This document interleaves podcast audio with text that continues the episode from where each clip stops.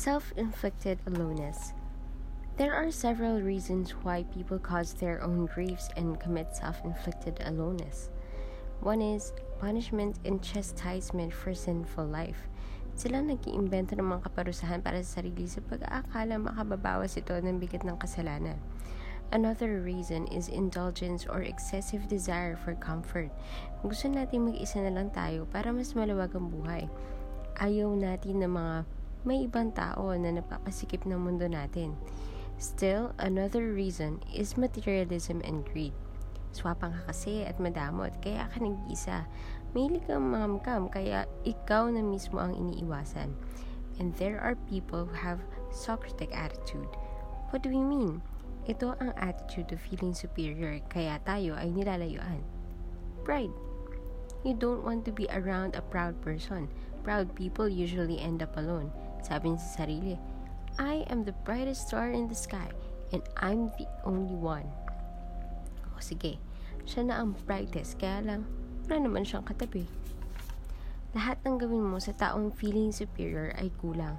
Lahat ng gawin mo ay mali. Kahit kailan ay hindi ka na naging tama. Lagi siya ang panalo. Pag nabili mo yung t-shirt na 150 pesos, sasabihin niya, akin nabili ko ng 130 pesos eh. Yun bang lagi na lang siya ang bida. Hindi ka na napagbigyan paminsan-minsan. Pag may tiya ka sa Japan, may tiya naman siya sa Canada. Kung may sing-sing kang 18 carats, meron siyang 24 carats. Nobody would like to be around a person such as this. Siyempre, ang gusto mo ay may mahanga naman sa'yo. Paminsan-minsan ay hinahayaan naman tayong bumangka.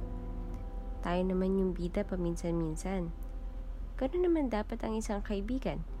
Hindi yung siya na lang ng siya. Pag ganun tayo, we'll find that we're alone later on. Selfishness is another reason why you become alone. Ayaw ng mga tao na makisama sa isang taong makasarili.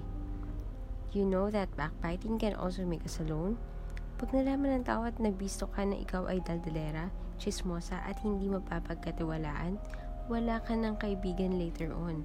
Lagi kang maraming kausap pero wala kang kaibigan. Ang isa pang madalas na nag-iisa ay ang tamad. Gusto nyo bang may kasamang tamad? Tuwing kainan ay kayo ang nagliligpit? Kung may bubuhatin ay kayo ang nagbubuhat? Tuwing may gagawin ay kayo na lang ang gumagawa. Aayawan na ninyo later on.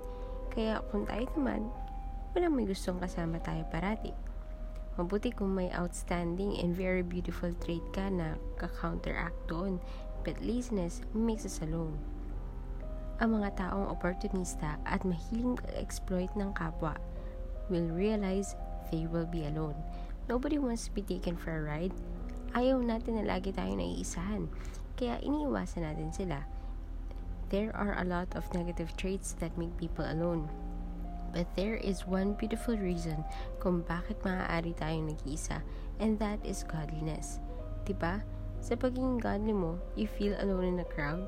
It is a beautiful case of aloneness because you are never really alone. God accompanies you all the time.